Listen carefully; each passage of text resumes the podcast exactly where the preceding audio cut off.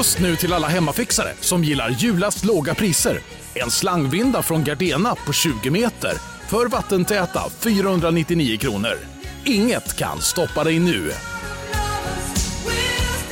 Hej, Susanne Axel här. När du gör som jag och listar dig på en av Krys vårdcentraler får du en fast läkarkontakt som kan din sjukdomshistoria.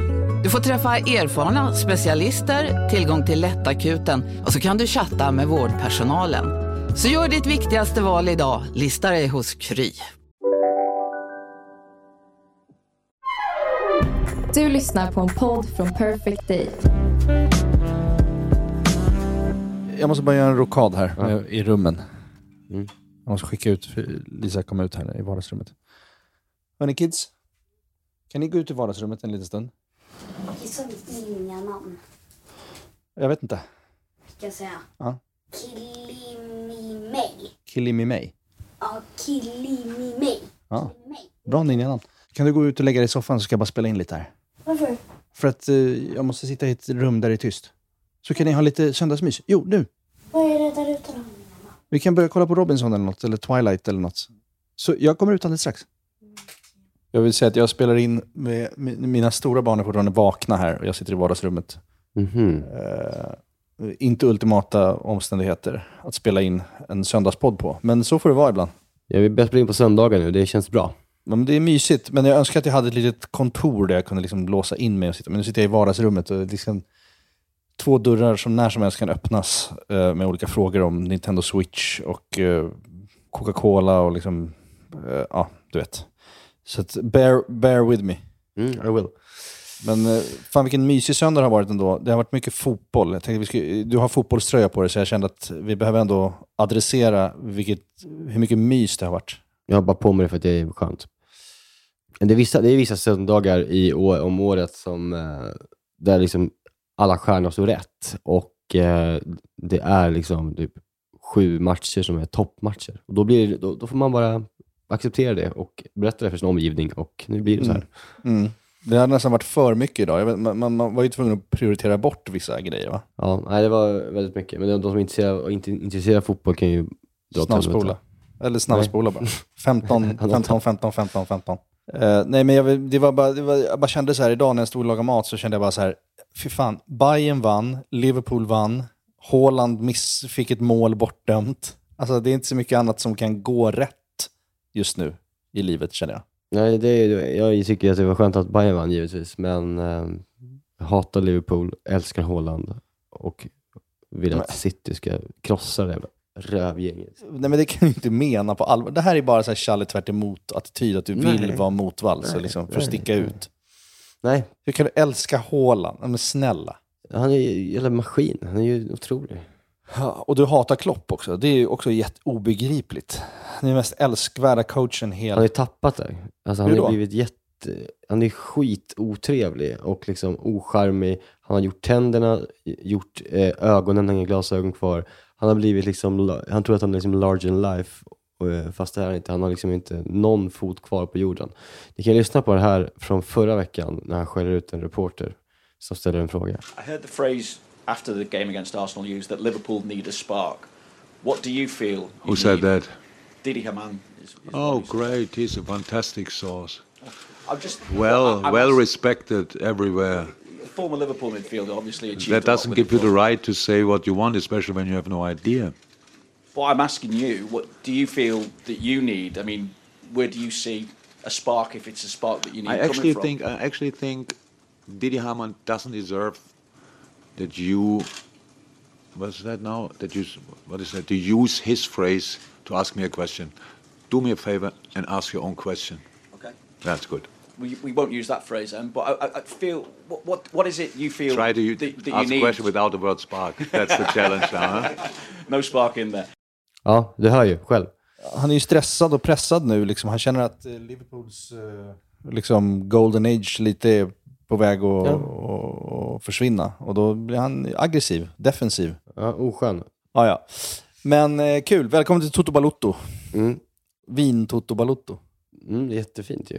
Vi ska ju, eh, framförallt så kan vi säga välkommen till Recepttack avsnitt 66. Och eh, det här avsnittet så ska vi eh, Ja, vi ska ju faktiskt prata om en bœuf bourguignon. Som de små hösthororna vi är den här veckan också. Ja, ja, men det, vi är ju det. Och jag har ju då, eller personer med mig, alltså må, många har upptäckt det här receptet redan. Det är ett recept som är fulländat, anser jag, när det kommer till buff. Och det är, Kristoffer Bastin som har en Insta där han lagar mycket mat och han har sparade höjdpunkter precis som vi. Och han har en, en höjdpunkt för kanske 237 veckor sedan. Äh, skitgammal höjdpunkt. Man får scrolla, scrolla ett bra tag i höjdpunkts höjdpunktssystemet där uppe på hans Insta, Kristoffer Bastin. Mm. Så hittar man den. Väldigt duktig. Vad kul. Jag träffade honom häromdagen på affären. Han är väldigt trevlig. Jag, jag, jag, jag vet inte om ni som följer oss kanske följer honom också. Jag tror kanske många gör det. Eh, han är ju inte kock, men han är skitduktig matlagare. Eh, och extremt nördig och har väldigt fint kök hemma har jag sett. Det har han verkligen. Han, eh, han jobbar med mode va? Eller på vis, eller vad gör han? Jag tror han jobbar på Gant, om det är intressant. Men, ja, Ja, nej, men det är bara så Gant. att folk sätter honom som en person. Mm. Och ni är ju Enskede-grannar. Mm, så är det. Så att jag, jag gjorde den här eh, buffen utifrån hans eh, sätt och eh, bjöd på den. Vi hade våra kompisar Jonas och Nedda hemma på middag för några veckor sedan. Mhm. Och eh, ja, konsensus råder i Sverige. Ja, men du menar att vad, vad är det då? För att Bœuf bourguignon är ju äldre än liksom livet självt. Alltså det, det, Mm. det, det är ju inte... Är det något som revolutionerar Ja. det här receptet, Ja, eller? ja, ja, ja, ja, ja, ja, ja, ja, ja. Mm, Här finns det okej. grejer, ska du veta. Men det återkommer jag till. Det kan säga att det handlar om lök. Så mycket kan jag säga. Ah, mhm. Mm. Steklökar då, eller? Ja, lök och smör och socker och grejer ihop. Vet, då blir det inte dåligt. Du, Oj, vi snackar om det sen. Trevligt.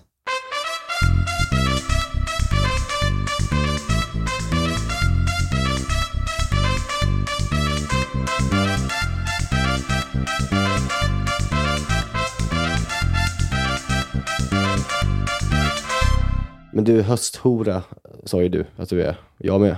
Mm. Och jag förstår inte, jag förstår, men du får tolka mig rätt, men jag förstår inte vad som är problemet med hösten. Att det blir mörkt. Ja, tänd en lampa. Testa det. Det är jättemysigt. Folk som blir sura på att det är mörkt. Vad spelar det för roll? Det, det är ju gatlampor överallt. Ja, ja, men det är ju, folk blir deprimerade. Folk behöver ljuset.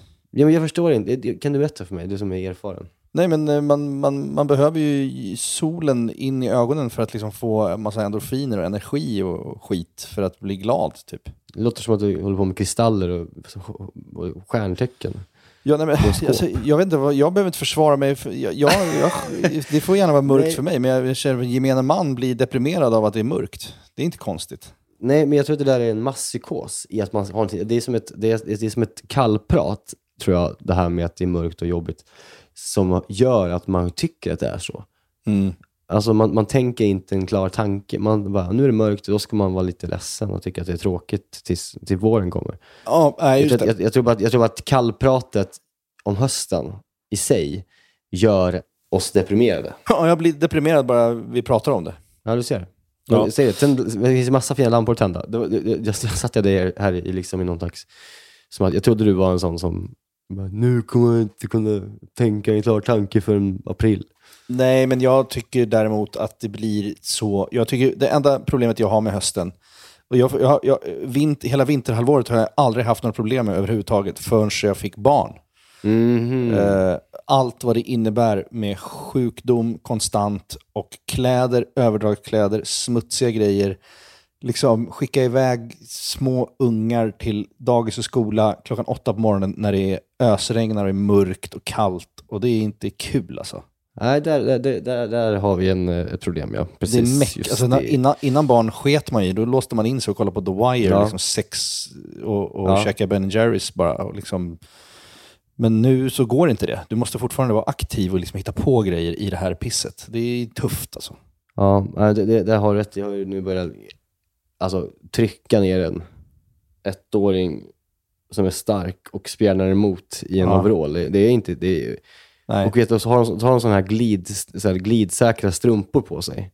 Mm. Eh, med, med skumgummi ner till. Så att, och det materialet det gillar inte overaller in, innan möte. Hej. Då Nej. fastnas det och så måste man ta in handen från, från liksom fothålet och dra ut skiten genom det där och då blir man... det- ja, Okej, Ja, men det är faktiskt eh, ett av mina favoritskämt från Schyffert. Det är när han hade i någon, ja, i någon, han hade i någon stuppa så hade han att, att, att klä på ett, ett litet barn, en ettåring, en vinteroverall som att försöka få ner en bakfull Peter Harrison i en våtdräkt. ja, det, är, det är kul. Det är kul ju. Ja, i, sin all enkel, ha. I all sin enkelhet, ja verkligen. Det är en bra liksom, bild. Mm. Annars är jag all for hösten. Alltså, jag tycker det är skitmysigt. Jag tycker också att vi, jag tycker att liksom våran, våran podd är som mysigast på hösten också. Jag tycker att vi Ja. har mysigast recept då. Jag tycker att när, vi är, när det är sommar då är vi lite platta liksom med alla små grillsallader och skit. Och nu får vi vara de sura höstgubbarna som vi är. Vi borde egentligen börja jaga och liksom gå hela vägen. Men på tal om att jaga så såg vi en, eh, på något program, så såg vi en jägare. Och sen så sa Maja, så det borde börja jaga, för hon tycker jag gör för lite saker. Eh, med vänner. Mhm. Då sa jag, ja men en anledning, jag skulle inte, man sitter ju liksom själv och jagar, så det är inte så mycket liksom av en gemenskap tycker jag. Jag har varit på mycket jakt. Och det enda roliga med att jaga är att, faktiskt att, dö, det är att döda djuren. Mm. Alltså att se dem dö. Mm. Det är det enda jag tycker är kul, sa jag som ett skämt. Mm. Hon tror inte att det, att jag, hon trodde att det, hon sa att det där är oåter, oåterkalleligt. Alltså du tycker ju det. Alltså, det är därför du verkligen skulle kunna tänka jaga. För att faktiskt du njuter av att se djur dö. Mhm. Då sa jag, nej, alltså jag, jag citerade bara det som alla jägare egentligen tycker. De tycker om att se döden. De gillar att skjuta djuren. De, De kan gömma sig- Sadomasochistiska Ja, onda de, de, kan ju, de kan ju gömma sig bakom djurvård, viltvård, efterhållning och kött. Mm. Men till slut så vill de bara krama av den där jävla bössan och Mm. sätta en kula rätt i bröstkorgen på en älghona. Mm, och leka gud. Ja, det, det är det det handlar om. Så är det. Ja, jag tror att du kommer få en del jägare mot dig här. Eh, Tror du det? Ja, jag, jag kommer inte ta någons sida. Jag, jag vill gärna tro att det handlar mycket om gemenskapen. Alltså, det enda som jag tycker ver- verkar vara mysigt är när man, att man har ett jaktlag som sen så här äter maten på någon herrgård någonstans liksom, tillsammans och myser och dricker skitmycket sprit och så. Ja, men sen sitter, sitter de, men 90% är att sitta själv i ett jakttorn och vänta på att liksom få trycka av den där bössan. Ja, nej, men jag kommer aldrig börja jaga och förmodligen inte du heller vad jag förstår. Nej. Men jag hörde på nyheterna häromdagen att det var ju någon jägare nu i Värmland eller fan det kan det vara, som har liksom råkat skjuta på en person som satt ensam hemma i sitt hus bara och chilla. Mm. Ja, det är trist. Den har studsat förmodligen då och, och plötsligt någon sitter och tittar på liksom El Clasico och bara får en älgkula i buken. liksom. Han dog inte som tur var, annars hade vi inte kunnat liksom, skoja om det här nu. Men, men det är ju fruktansvärt mörkt att det kan hända. Ja, jo, det är det. Det är väldigt mycket vådaskott, så blir det ju. Det, det är ju så. De gillar ju döden. Ja, men de gillar ju inte döda någon som sitter och bara kollar på El Clasico. Ja, får de chansen så. Att de skulle... ja, ja, kanske. vet, vet, vet du vad alla jägare har gemensamt? Det är att de, det, det de skulle göra om någon i deras familj blivit utsatt för brott, då skulle de inte tveka av att sätta en kula i pannan på den förövaren. Alltså de har det som en, så här- det de är öga för öga, tand för tand-tänket. Mm, Och, och, och skrävla om det mm. när de är på statt på helgen och super sig fulla. Alltså jag har må- många jägare i min direkta nära krets. Så jag, jag kan liksom inte riktigt ta ditt parti här känner jag. Du har ju bara koll på överklassjägarna från Enskede. Jag Nej. snackar ju om de riktiga jägarna. Nej, nej, nej, det är inte, det är inte sådana. Det är inte såna jag pratar om nu. Nej, fan också. Ja, men eh, skitsamma, vi släpper jakt nu. Jag blir stressad. Jag har en jakthistoria bara. När jag var, när jag var sju och var med min, min pappa och jagade. Ja, men det är när du berättar när du slängde över en älg och högg den i halsen Nej, med en kniv. Just det, det har jag sagt en gång. Förlåt. Ja, men det är jätteroligt ju. Kan, vill du prata mer om det? För det är ju det sjukaste Nej, jag hört. nej, det var exakt det som hände, Det var- men det var ett rådjur. Men skitsamma. Eh, ja. Men du slängde vi- dig alltså över och högg den med en kniv? Ja, alltså den var ju död. Pappa hade skjutit den. Jag sprang fram, hoppade ner från jakttornet, springer, tar, tar löpet på 50 meter med kniv i högsta hugg, sju år. Slänger mig som MacGyver över honom och sätter kniven i halsen på honom. Men alltså Pappa det är ju... skitförbannad. Ja, det förstår jag, men det är ju nästan lite så här BUP. Alltså, skicka ungen till BUP och låta dem aldrig mer komma tillbaks. Det gick ju bra. Ja, mm. men nu har du någon typ av aversion mot jägare. F, ja, det, det, allt hänger ihop här på något konstigt sätt. Som, ja, Det är en terapisession hör jag. Här. ja, snälla gå i terapi. Eh, nej, det går bra. Men eh, kul att det är höst. Nej, men innan eh, vi börjar prata om eh, Bourguignon då. Jag, jag tänker att det kommer ta en liten stund, för Boeuf Bourguignon är en väldigt... det- It's a long con liksom. Man Ja, men det här är... länge ju. Ja. Jajamän. Nej men, eh, jag tänkte på, vi brukar ju prata om vad man får upp i sitt matflöde. Liksom. Det finns ju Mm. bra matflöde och det finns dåligt matflöde. Och Mm. eh, bra matflöde är ju när liksom, New York Times plötsligt dyker upp på Twitter med ett nytt löksopperecept. Liksom. Då blir man ju lycklig. Mm. Och klickar på det. Och så bara tänder man till och tänker vi måste prata om löksoppa. Jag skickar liksom en skärmdump till dig och blir glad och mår bra och tänker Mm. att det här är bra. Och så blir man glad när man kollar The Bear liksom, och ser hur, de, hur maten får bli en metafor för något annat. Det är så jävla vackert ju. Och Anthony Bourdain och så vidare. Men sen så dyker ju liksom matinfluencers upp i Instagram. Och jag har ju haft någon typ av aversion mot olika PTR som står och lagar mat i bara överkropp. Det har vi pratat om förut. Liksom. Ja, ja, precis. Det är en, en större grej. Och du hatar ju eh, matinfluencers som, som själva spelar huvudrollen när de är lite snygga. Liksom, och så här. Ja, exakt. Men nu har det ju dykt upp en ny, ny i mitt flöde. Jag förstår inte varför de kommer i mitt flöde. Jag följer ju inte de här personerna, men de dyker ju upp plötsligt. Ja, och så dyker plötsligt den här Smile upp. Ja, just det. Han som är med i... Han var med i Paradise Hotel.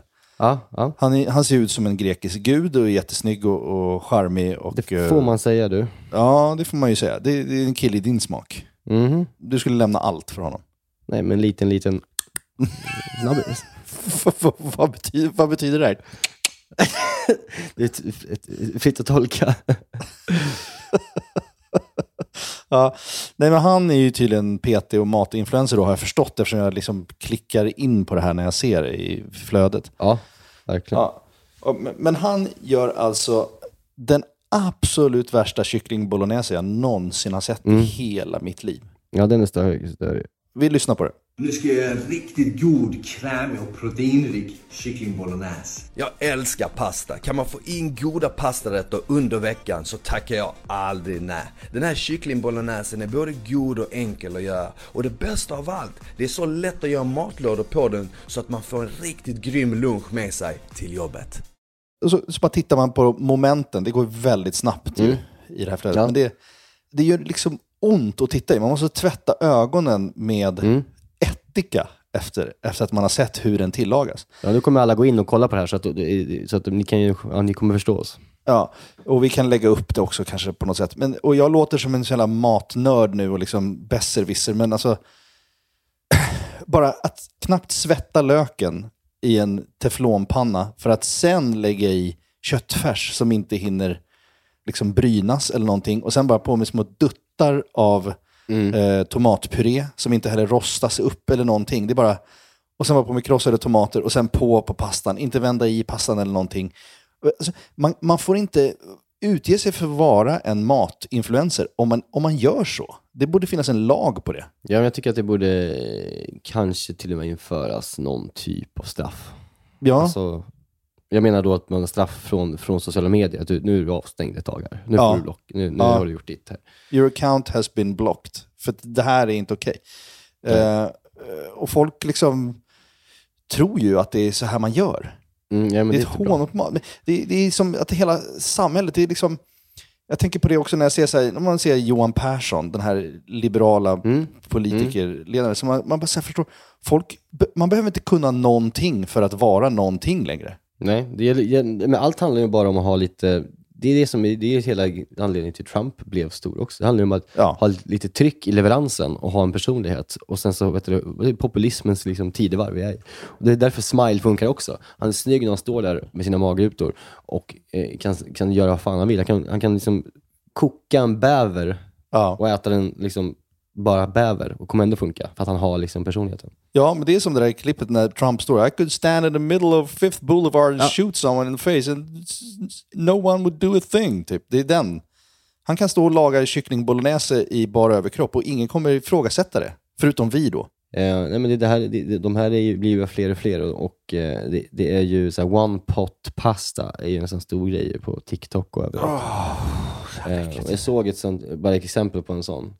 Så är det någonting som är lite, jag, vet inte, jag, vill inte, jag vill inte kalla det viralt, för att jag har sett en person göra det.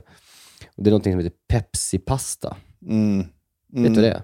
Ja, men vi har pratat om det. Men vi har inte pratat om det här, men vi har, vi har, vi har, vi Ja. har mässats. Men alltså, att man, man lägger liksom bara så här, någon så här pastaknyten i någon, något, något ugnsfast form och sen så fryst broccoli, röd massa feta och sen så i med liksom kalkon, bacon, crème fraîche och grädde och så toppar man det med en deciliter Pepsi Max också. Eh, och så skickar man in det i ugnen.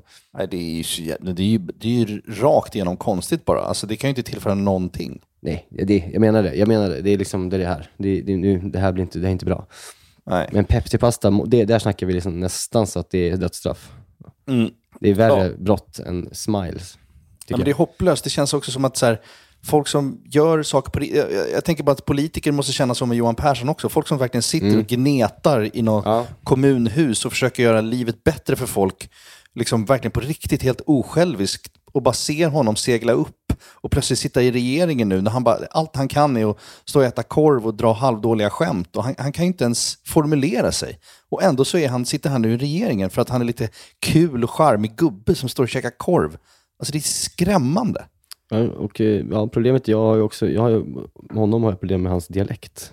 Jag gillar ju inte Närke. Ja, det är ju gnällbältet va? Nej men, ja, men det är liksom så här, för fan, prata så här. Det är svinjobbigt att lyssna på. Ja. Som man, som man också står på en presskonferens nu och säger bara så här, alla kloka människor i mitt parti fattar att man säger en sak innan valet Mm. och en sak efter. Så, så erkänner han det rakt upp och ner, att det bara...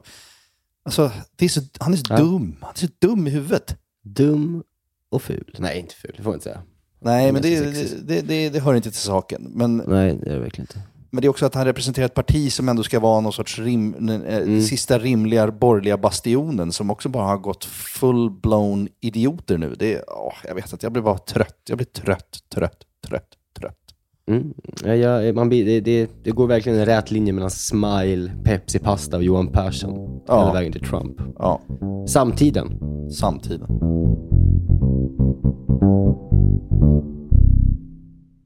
Vi är den här veckan sponsrade av Bosch och framförallt köksmaskinen serie 6. Serie 6, maskinen som kommer få både dig och mig, och, eller redan har fått både dig och mig att börja baka mycket mer än vad vi redan gör. Och detta gör vi då med hjälp av Bosch eh, serie 6. En av anledningarna till att den är så jävla bra är ju också att den har, den har en unik 3D-rörelse som ser till att degen arbetas ordentligt och att alla ingredienser fångas upp i botten av skålen. Den har också sensordrivna program som gör att maskinen känner av till exempel när degen är färdigt, har knådats tillräckligt. Och den stannar då när degen är perfekt knådad. Vi kommer ju släppa ett extra avsnitt eh, snart eh, där vi har en gäst. Mm. Seina Mortada. Ja, så jävla Seinas härlig. Kitchen. Så jävla härlig kvinna. Älskar henne. Seina är ju en mästare på brödbakning. Och hon använder ju själv serie 6, så man förstår ju ändå att det är bra grejer där. Ja, den är också så här rejäl, stadig. Den kan alltså bearbeta upp till 3,5 kilo deg i den här 5,5 liters skålen. Så du kan göra ordentliga degar i den här. Integrerad timer, våg. Att den har en inbyggd Ja. våg. Så du behöver inte hålla på och måtta upp med decilitermått eller någonting. Du kan hälla på tills du ser att det är rätt mängd gram. Ja, och, och inte bara att den har en och två vågar till och med. Det är både den som är i själva skålen och så har du då upp på själva armen där själva kroken sitter i, så finns det liksom ytterligare en våg. Det- Något som tyder på ett väldigt stor, stor maskinslugn är ju att man kan få prova på hemma 100 dagar med fri retur. Ja. 100 dagar! Jag har ju länge drömt om att bli mer som min mamma. Min, min mamma, när vi är på landet, då bakar hon ju bröd varje kväll. Vi är 12 pers där, då bakar hon frukostbröd till alla som är färskt på Ja. dagen efter. Jag vill ju föra det här vidare. Där är ju Bosch serie 6, det är lösningen för att den är så enkel att använda. Bosch serie 6 finns att köpa hos Power. Och där kan man även läsa mer om själva köksmaskinen. Vi tackar Bosch. Vi tackar Bosch, Dankeschön. vi tackar Bosch och vi påminner också om att det snart kommer ett specialavsnitt med Bosch och Zeina. Danke. Dankeschön. Vi är den här veckan sponsrade av 7up Zero Sugar. Yes, den här underbara läsken med citron och limesmak som du ju också då Finns i 7-Up Zero Sugar. Det är ju ändå en väldigt bra måltidsdryck. Ja, men alltså det är ju det. För att om, om man tänker på det, det fräscha och lätta och det svalkande. Det är citron och det limeiga. Upplyftande citron och lime, förstår du? Alltså Ja. det, det är klart att det, det, nästan, jag tror faktiskt inte det finns någonting egentligen som, som blir sämre, alltså mat, av att dricka 7-Up. Nej. Förstår du vad jag Nej. menar? Alltså Nej. så här, den smaken är så pass liksom ren och clean och liksom svalkande och allt det där. Mm. Du fattar? Jag tänker nu, nu närmar sig valborg här. Det ska, det ska ändå komma lite värme. Att liksom bara Mm. Hälla upp en 7-Up med is och citron i ett kallt glas i trädgården. Mm. Och kanske grilla så här, kyckling på rotisserie. Har du gjort det någon gång? Nej, men det, det kanske är något som faktiskt eh, den här, jag kommer börja med i sommar. Med en fräsch syrlig sallad. Exakt. Lite primörer och sen ett uppfriskande glas 7-Up Zero Sugar. De sista åren när Zero har tagit liksom över marknaden så, så blir man ju glad eh, varje gång man upptäcker att liksom ens gamla favoriter som 7-Up ändå har varit genom åren. Mm. Bara, ja, det är klart att det finns i Zero också. Den här smaken är verkligen, alltså jag kopplar den starkt till sommaren och sommaren står Ja. framför oss. Så det är bara att langa in lite 7-Up i kylen eh, och eh, ta dig an sommaren på ett värdigt sätt. Vi hälsar sommaren välkommen och knäpper en 7-Up Zero Sugar. Lyssna bara på det här ljudet. Vi är den här veckan sponsrade av Pilsner Urquell, våra vänner på Pilsner Urquell. Ja, de har blivit som en fast punkt för oss ju. Eh, Jag framförallt dricker kanske mer Urquell än vad du gör. Men därför är jag extra glad och liksom kunna presentera att under våren så lanserar Pilsner Urquell kortburk på Systembolaget. En Den lilla 33. 33an. Och den är kall hela vägen Mm. igenom och så vidare. Det är en av de fina grejerna med Urquell.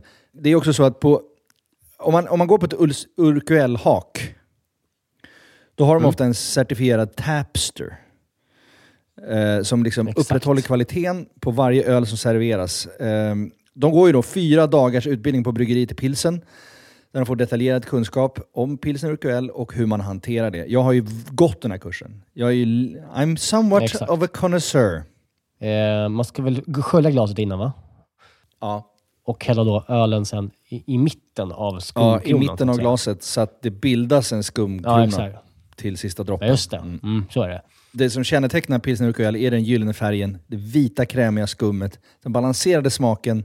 Ja. Det är en ljus lager, men den har ju en sofistikerad beska och karaktär.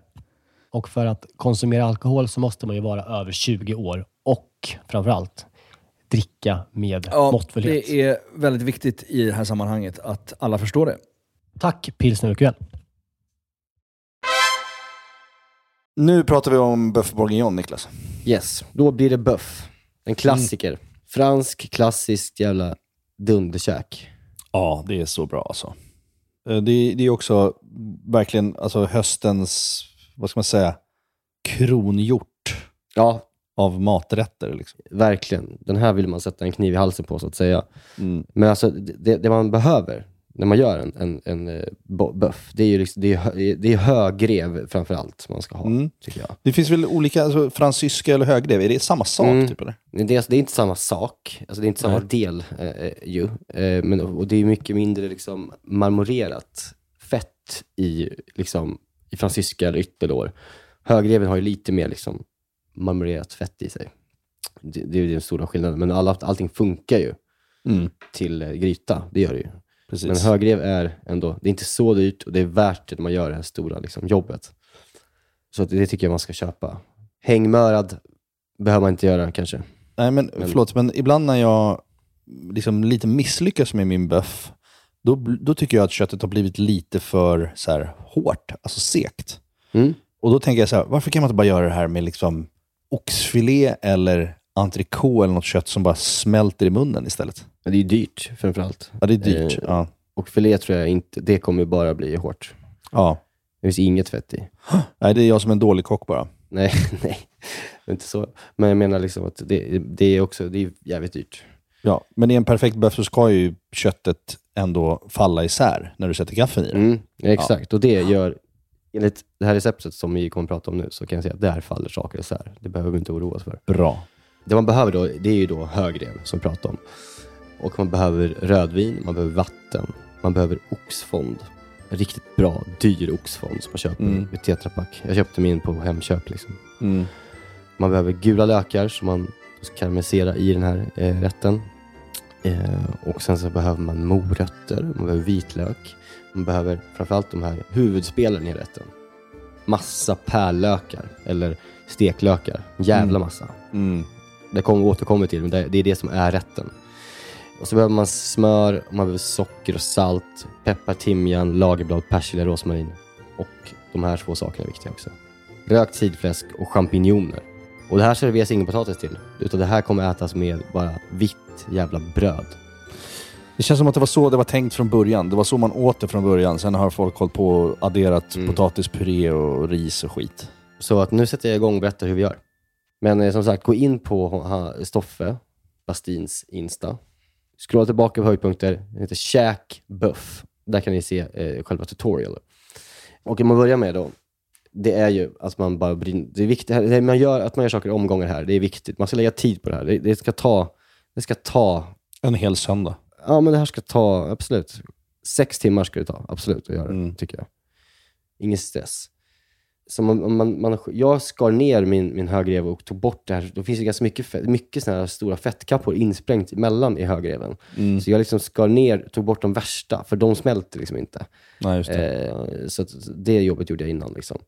Men sen så är det bara bryna eh, köttet i lagom stora såna här tärningsbitar i omgångar, så att det inte liksom ligger och kokar i grytan.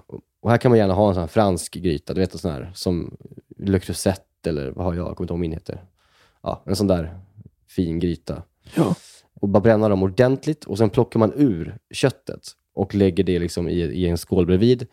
Och sen så efter det så går man i med sitt eh, sidfläsk som man Mm. också har då lagt i såna här små fina strimlor. Mm. Som ändå har lite textur, textur kvar, men det ska ändå eh, vara lite mindre bitar. Eh, och man bryner det i liksom fettet som blir kvar av köttsteket. Mm. Och så lägger man det liksom också åt sidan. Och så tar man det här, för då blir liksom, det blir liksom lite den här Maillard-affekten, eller vad det kallas. Just det. Du vet, att det, blir den här, den här skiten som ligger i botten av kastrullen, det är mycket smak. Mm. Så att eh, eh, då kan man liksom köra i eh, sin lök här. Just det, så det får det steka runt i det där göttiga. Ja, men alltså riktigt länge. Alltså så att det blir som en, alltså det ska verkligen bli karamelliserad lök. Och det här, det, det här är också den här lilla mind blow-grejen kommer, eller? Nej, det kommer sen. Men det här är Mm. också bara så här, det, det här är bara två, tre viktiga steg för att skapa liksom perfekt, den perfekta basen.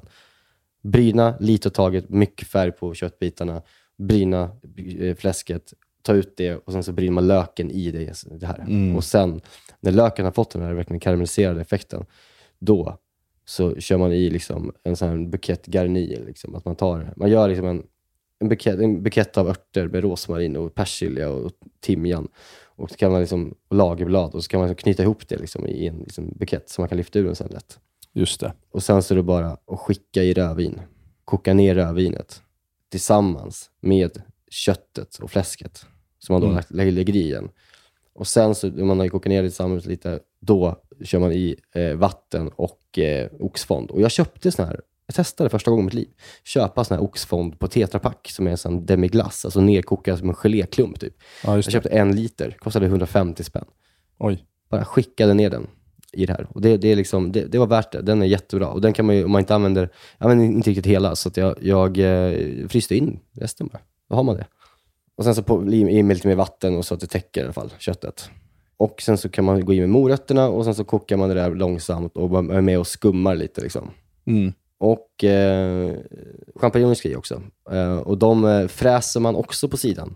Mm. Det är det här som jag gillar med hela receptet. Allting görs by the book. Man, man ger liksom champinjonerna en bra yta med smör och olja i en kastrull bredvid samtidigt som den här, eh, grytan står och puttrar. Och sen så bara slänger man i dem ner i sin fantastiska gryta och fortsätter att liksom koka långsamt och länge med lock Ja. på väldigt kort, eller på, på låg värme. Liksom. Så kan man öppna det här lilla, lo- lilla locket en gång i tio minut, var tio minut och bara känna hur doften smäller. Ja. Mm. Men det är nu då. det är nu det händer. Det som är the shit med den här rätten. Och det är så här, pärlök eller steklök. Det finns ju ett trix där hur man kan få dem att eh, ploppa rätt. Att man, man snoppar av liksom roten på dem Mm. och sen så kokar man upp en kastrull och kokar dem i, liksom, i fem minuter. Och sen så eh, i, häller man av dem i ett durkslag och låter dem kylas ner. Sen är det bara att ploppa lök för lök. Så att liksom, man slipper man stå och skala över små lökarna. Oh, så, bra. med, du förstår vad jag menar? Ja, det är jättebra grej. Mycket bra hack. Men du har redan Mm. lök som du också har stekt, eller hur? Det är två olika Ja, lök varianter. ligger, ja men lök, lök ligger i själva grytan. Liksom. Men, men då, liksom, då är det helt enkelt så att man gör det där, man kokar upp eh, lökarna, eh, snoppar upp dem, eh, ploppar ut dem och sen så tar man en rejäl, rejäl klick med smör i en, liksom, en djup panna och sen så tar man liksom, eh, en nypa flingsalt och liksom lika mycket socker typ och kör ner i den här pannan. Oh. Och sen så, så när man har tagit de här skalade lökarna, så lägger man ner dem i den här smör, salt, sockerhistorien på medelvärme. Och sen så vet du, låter man dem bara få, som bara gå runt lite tillsammans med det här. Och sen så fyller man på med lite vatten så att det inte liksom bränn, bränns. Och sen på med, på med lock. Och sen puttrar det där och reduceras ner, det här sockersmörvattnet. Och det puttrar och puttrar och puttrar tills det blir som en karamell. Oj, oj, oj. Och då vänder man på lökarna. Ja, gud. Oh, herrejösses. Du förstår? Och sen så när man liksom verkligen är, så väntar man till fem minuter till, tio minuter till, så det verkligen liksom, jävlar helvete. vätskan nästan är borta. Och de här lökarna liksom är som, jag vet inte, det är som en karamellheaven. Ja. Så att eh, eh, du lyft- lyfter man ur dem bara en liten stund ur eh, grytan. Och sen så slår man i rödvin i den här, är den här glazen som är kvar. Mhm. Och sen så drar man tillbaka lökarna ner i den. Man kan skita i att lyfta ur lökarna. Man kan bara köra på lite rödvin i där Ja. och låta dem gå ihop lite. Och sen så drar man på persilja över löken. Och när man då, sen när, då när grytan är klar, Ja. det här väntar man ju med tills, grytan, tills, man har, liksom, tills grytan är klar, liksom, den här lökgrejen. Ja, just just just det. Det, det, gör man ju inte samtidigt. Och när grytan är klar och man liksom har den är uppsmakad med liksom allt du ska smaka upp det med, så bara tar man den här lökhäven och bara lägger den, antingen så har man den på sidan och liksom serverar den till. Mm. Det gjorde inte jag, utan jag tog den och bara toppade hela grytan Ja, just det. försiktigt på toppen, så ligger det här som ett, som ett täcke över hela buffen. Och då behöver man ju inte heller, när man gör det här, då behöver man inte ha varken potatispuré eller kokt potatis till. Utan nu har man ju, man har ju svamp och en jävla massa lök. Oj, oj, oj. Och så äter man bara det med liksom en, en, en jäkla massa vitt, gott vitt liksom lantbröd, bondbröd. Liksom. Ah, just det. Och ingen aioli, ingenting till, utan det är så här, det, det här, här talar liksom allting för sig. Lökarna blir liksom en, en jävla main spelare i den här rätten. Det blir istället för potatis och allting. Ja. Eller ris. Vissa har ju ris. Och det. Ja, vi sa det också. Mm. De här lökarna, de är så, de är så goda vet du. Alltså, Ja. Du förstår ju hur de smakar. Så att helt enkelt gå in på Kristoffer Bastins Insta och följ hans höjdpunkter som heter Buff. Så kommer det bli grymt. Jag har gjort den också, så att jag kommer liksom bara göra, jag gör ju bara en, liksom en liten sån här en reel så ni ser hur, hur jag gjorde. Ja. Men eh, all, all, proce- hela, hela vägen fram till, till resultatet gör ni hos Kristoffer Bastin. Och vi tackar ju Kristoffer Bastin verkligen för att han har lagt ner tiden. Att, jag känner som att han har mixat med det här länge. Han har gjort det många gånger till perfektion. Liksom. Och lärt sig av sina misstag och förädlat det och bara... Mm. mår bra av när folk gör liksom så saker i, i, i, verkligen i rätt ordning. Och man, liksom så här, man tar tid på sig att ju bryna köttet och liksom göra liksom så här, de här lökarna kan man ju också bara koka och slänga ner i grytan så blir det gott med lite lök i. Så. Ja. Men när någon går the extra mile för att lyfta en rätt till nya höjder, då blir jag väldigt lycklig. Och det har de gjort här med han. Hatt av. Ja, så nu har ni en buff att eh, testa hörni.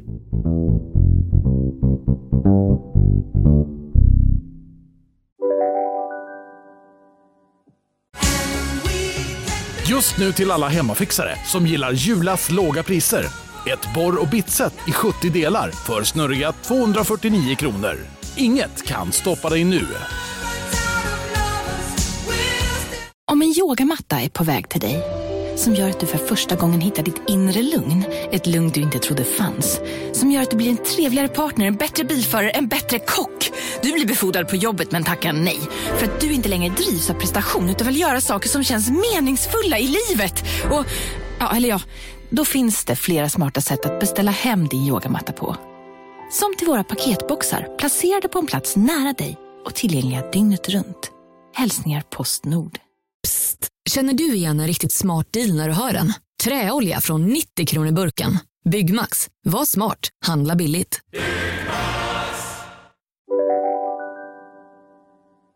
Eh, du eh, Jerka, vi kör lite frågelåda.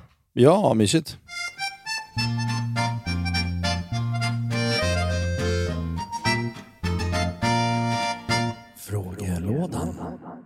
Jeppe undrar, den äckligaste maten som Jerka någonsin ätit på ett filmset? För det är väl mycket skit. Jag vill öppna upp lite för det, att det är mycket, mycket svag eh, catering ibland på, Ja. eller på filminspelningar.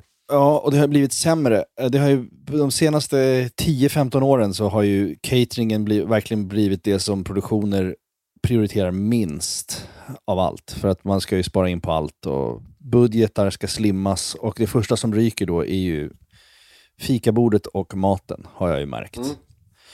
Förr i tiden när man jobbade och filmade, då var det liksom ofta en liksom, bra catering med så här, några olika sallader eh, och eh, lite olika rätter man kunde välja mellan som var framdukade och det var lite lyxigt och det fanns alltid någon liten typ panna cotta efteråt i något litet plastglas. Bara, allt för Mm. att göra teamet glada. Nu är det bara så här, här, ta den här jävla folielådan och håll käften.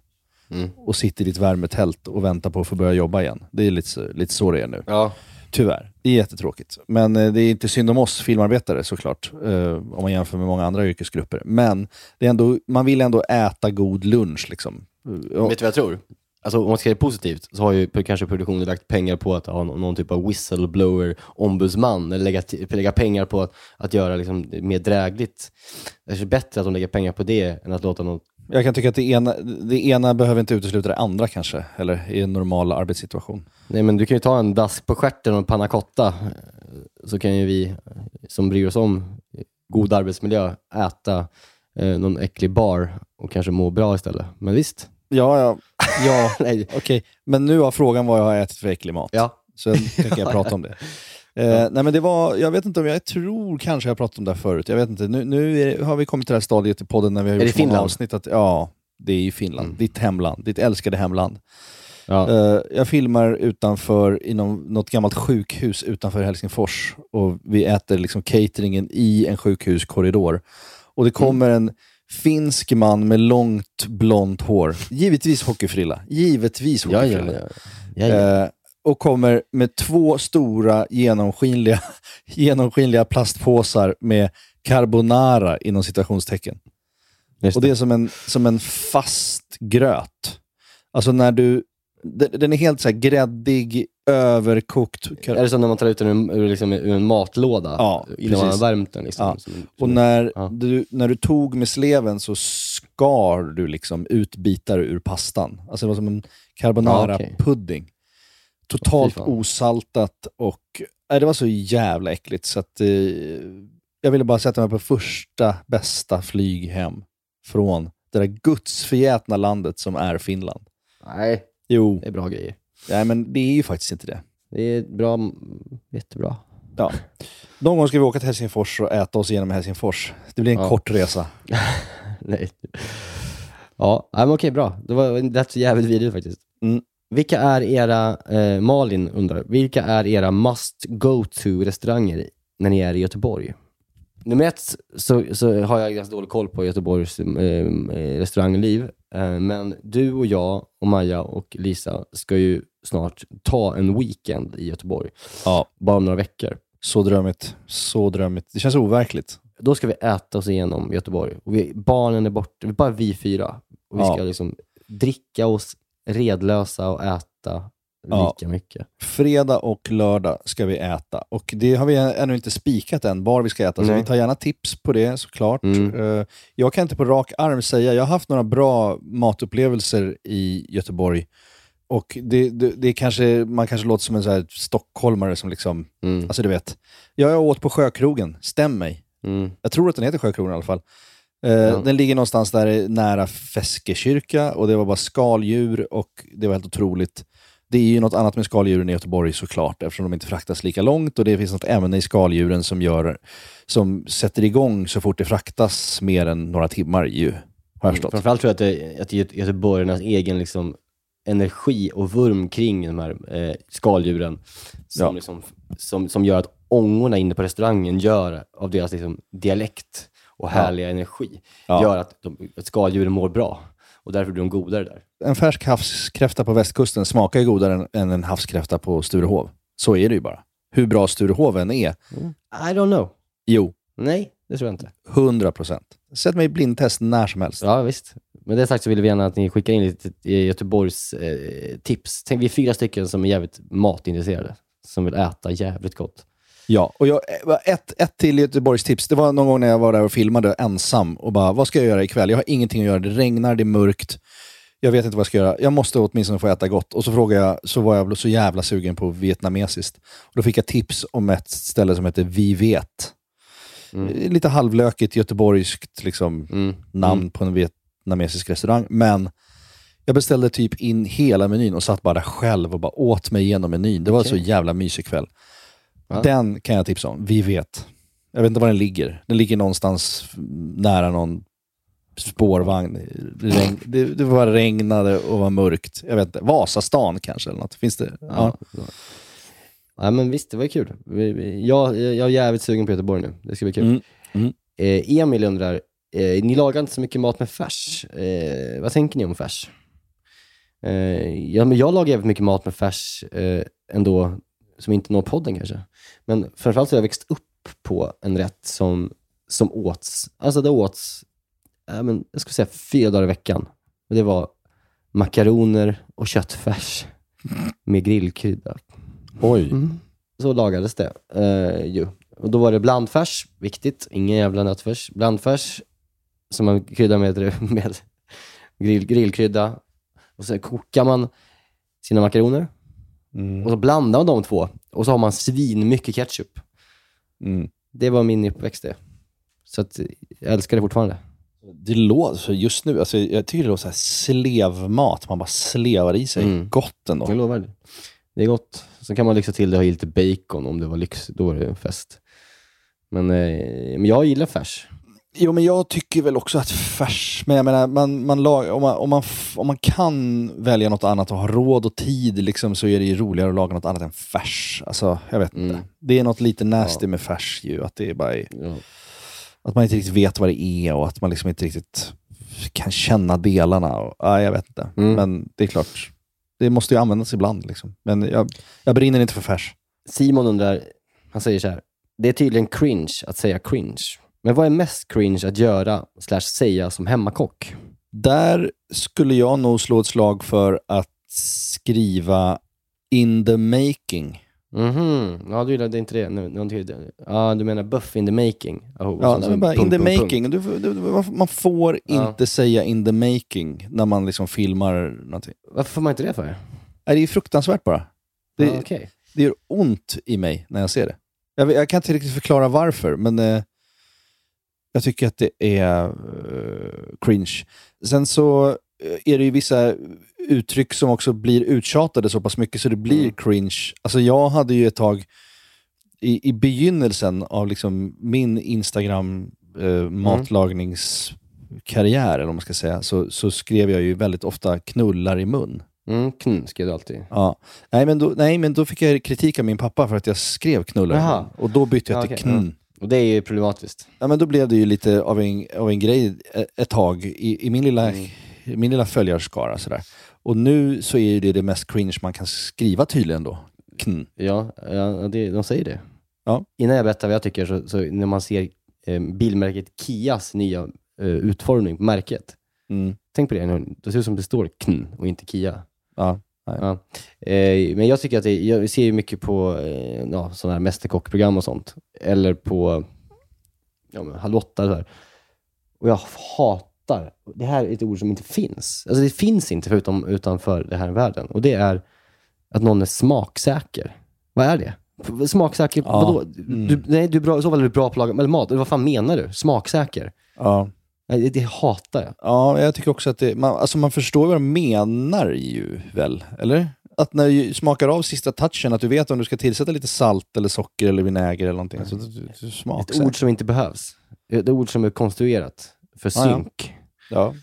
Och sen så tycker jag inte, jag tycker inte om när folk säger att de ska plita. Jag är ledsen. Jag, jag gör inte det. Nej. Och det gäller dig och mig också. Och mig själv. Alltså, jag får panik när man pratar om plating. Ja. Man lägger upp mat. Uppläggning kan man säga bara. Ja, plating är ett sätt att... eh, Det är en, det är en sovidifiering av samhället som jag inte gillar. Nej, okej. Ja, jag, är absolut, jag är absolut skyldig till det, för det är att en, min, min största svaghet i matlagning, ska jag påstå, är just plating. Att jag misslyckas alltid. Det, ser, det, är gott, det är gott när det ligger, ser gott ut när det ligger i grytorna. Det ser gott ut, allting separat. Men om jag får för mig att börja plata, nu säger jag det igen, Mm. men då går åt helvete. Därför har jag slutat plata och serverar allt på stora fat istället. Jättebra. Ja, verkligen. Och det är ofta ett problem med just folk som säger plata. Mm. Att de platar inte, för de kan inte plata.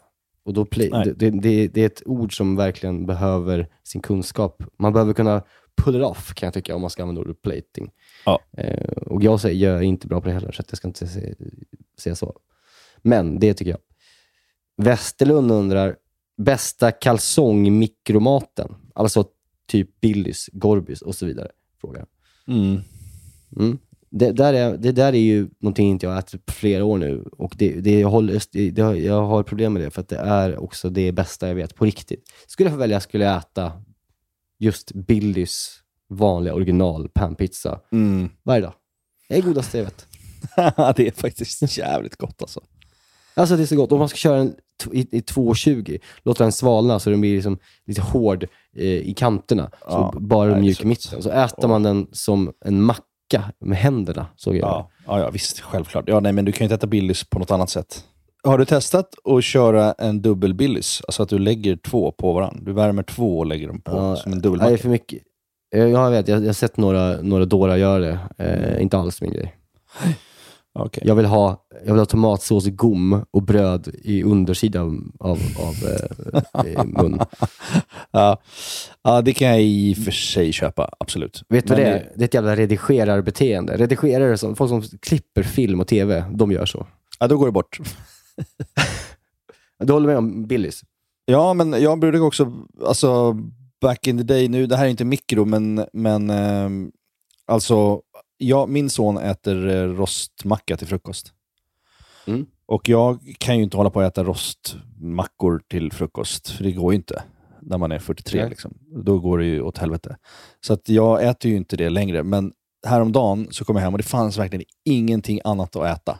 Och jag var ensam hemma. Nej. Och så bara tog jag fram den här lätta, lätta prästosten, Bregott och roast and toast. Mm. Jag skämtar inte när jag sa att jag åt kanske åtta eller tolv, någonstans mellan åtta och tolv rostmackor, rätt upp och ner. Nej. Bara slängde in nya i rosten, på med smör, på med prästost. Alltså det är så jävla gott. Det är så Är jävla du en sån som, eh, är- ja fy fan vad jag håller med dig såklart. Alltså fan vad gott det är. Men Gud, är du en sån är. som brer ditt smör när, när mackan precis är rostad? Ja, ja, ja. Gud ja. Ja. Men det ska ju smälta. Du vet vad Maja gör? Nej. Alltså Maja rostar mackor, så lägger hon in dem i frysen efter den rostad, så att den blir stenhård. Nej. Sen drar hon på smöret. Hon får panik av att, av att smöret går ner i mackan. Det känns ofräscht. Mycket sjukt. Man har så mycket sjukdom i sig. Psykisk Ja. sjukdom i sig. Förlåt Maja, jag älskar dig, men Förstår du den här goda processen som händer? Den här, när både liksom den här doften av nyrostat bröd och Ja. smöret bara som glider runt där som en jävla sjö. Ja, och man vill ju också att osten ska hinna smälta. Osten, till och med Ja. osten ska ju börja bli lite så här fuktig på ovansidan av Ja. värmen underifrån. Exakt. Nej, hon alltså in dem i frysen i ja, åtta minuter. Så att det blir Ja. som en, inte fryst, men den blir, liksom, den blir stenhård. Det är som att en knäckemacka. Jag säger Ja, men alltså, en knäckemacka istället. När vi nu ändå har Maja på tråden här, ska, ska du berätta om hela falukorvshistorien som du messade mig? Eller är det för privat? Vad var det då? Fitbitten som luktar falukorv. Ja, nej, Maja är också livrädd för, för falukorv. Hon tycker att eh, om, man äter den rå så är man liksom ett djur. Eh, Ja. Och det inser hon. Hon förstår, hon kan inte acceptera att det är en, del av svenska folksjälen att äta Nej. rå. Det Nej. är det bara. Så, Ja, det är det ju verkligen. Det kan jag- man äta hur mycket som helst. Ja. Hon hade, gjort, hade hon gjort en, en korv stroganoff häromveckan. Mm. Som inte blev så god, tyvärr. Nej. Fick jag det sagt. Har du ett förhållande efter det här avsnittet i frågan? Ja. Ja. Och sen fick jag då, eh, givetvis fick jag skära upp korven, för det gör inte Maja. Hon kan steka den, men hon rör inte korven. Nej. Eh, och sen så, så, gjorde hon, så gjorde hon rent eh, vasken. Ja. Och jag hade ju lagt ner, liksom, jag hade skurit av snopparna så att säga på korven. Mm. Eh, och lagt dem i, i vasken. Mm. Och så får jag bara ett sms klockan liksom, ja, men 23.48. Mm. Hon har gått och lagt sig, jag är uppe och kollar- på TV. Så får jag bara, min Fitbit luktar falukorv. Har panik. Hela armbandet har sugit åt sig av den äckliga stroganoffen. Kan inte du tvätta den? Så jag så hon, nu frågar jag. Så fattar hon själv att hon är dum i huvudet. Så svarar hon bara, äh, jag tvättar den imorgon. Då har hon liksom kommit åt den här lilla korvsnärten hon har gjort rent i disken och tror att, fått för sig att det luktar, luktar korv om hela hennes klocka. Och kan inte sova för det och är jätteupprörd. Du kan inte tvätta en klocka heller? Eller vadå? Nej, men det är så här Fitbit, det är, det är en jävla gelé, eller en jävla gummiarmband. Det går, det går ju att tvätta den, men så dagen efter. Och så, och så dagen efter så, så sa jag, men ska jag tvätta din klocka från... Hon bara, nej, nu har faktiskt korvdoften försvunnit. ja. Ja, det är roligt. Det är så jävla, hon är så jävla rädd för, för sådana saker som hon tycker är äckligt. Ja, det är gulligt. Vi älskar henne. Ja, det gör vi. Sista frågan då. Mm. Tänkte fråga dig, du som har koll på grilled cheese. Vilken ost är den bästa att ha i en grilled cheese?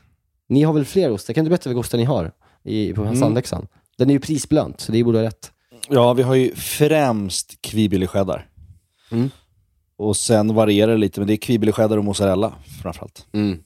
Det ska vara lättsmält. Ja, och det ska ju kunna bli trådigt. Exakt.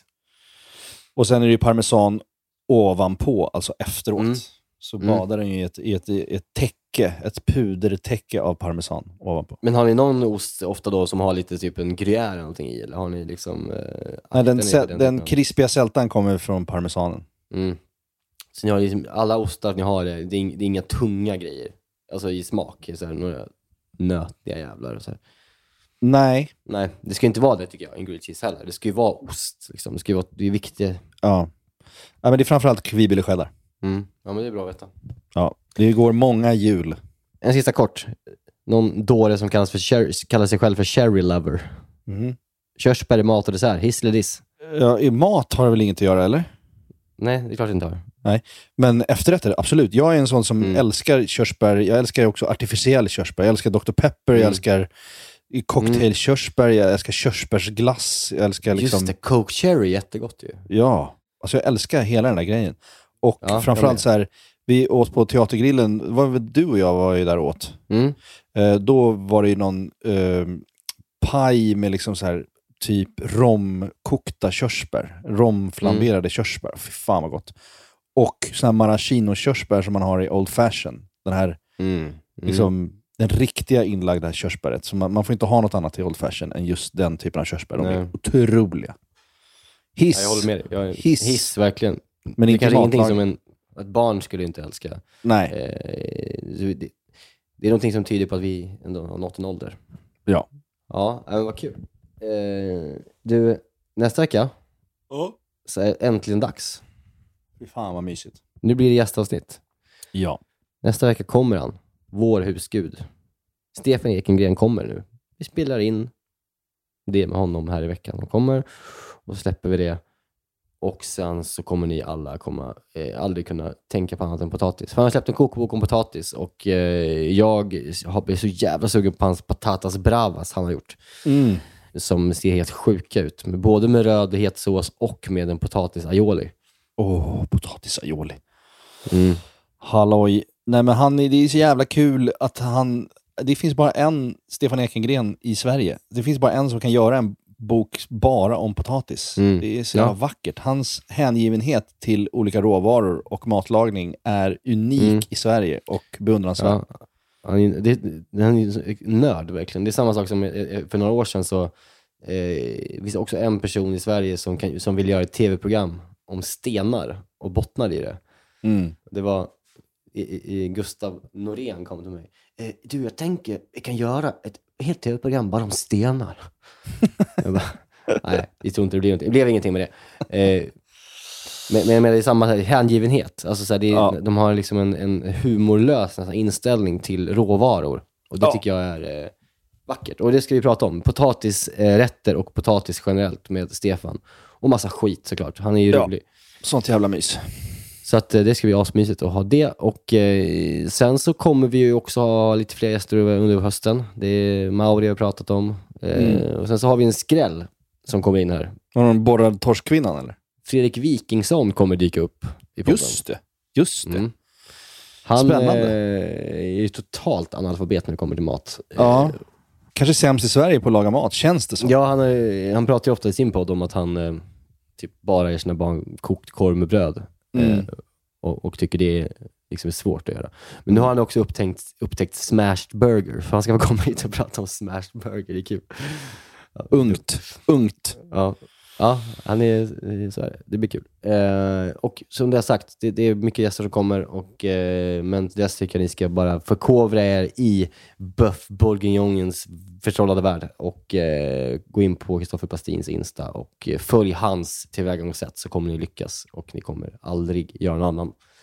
Tack Kristoffer Plastin och eh, livet. Tack alla ni som lyssnar. Vi ses nästa vecka med Stefan. Mm, gör vi. Puss. Puss, hej.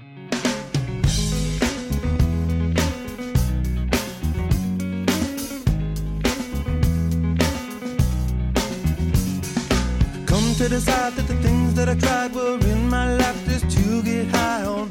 When I sit alone, come get a little known, but I need more than myself this time. Step from the road to the sea to the sky, and I do believe that we rely on. When I lay it on, come get to play it on, all my life to sacrifice. Hey, yo, listen what I say. Den här podcasten är producerad av Perfect Day Media.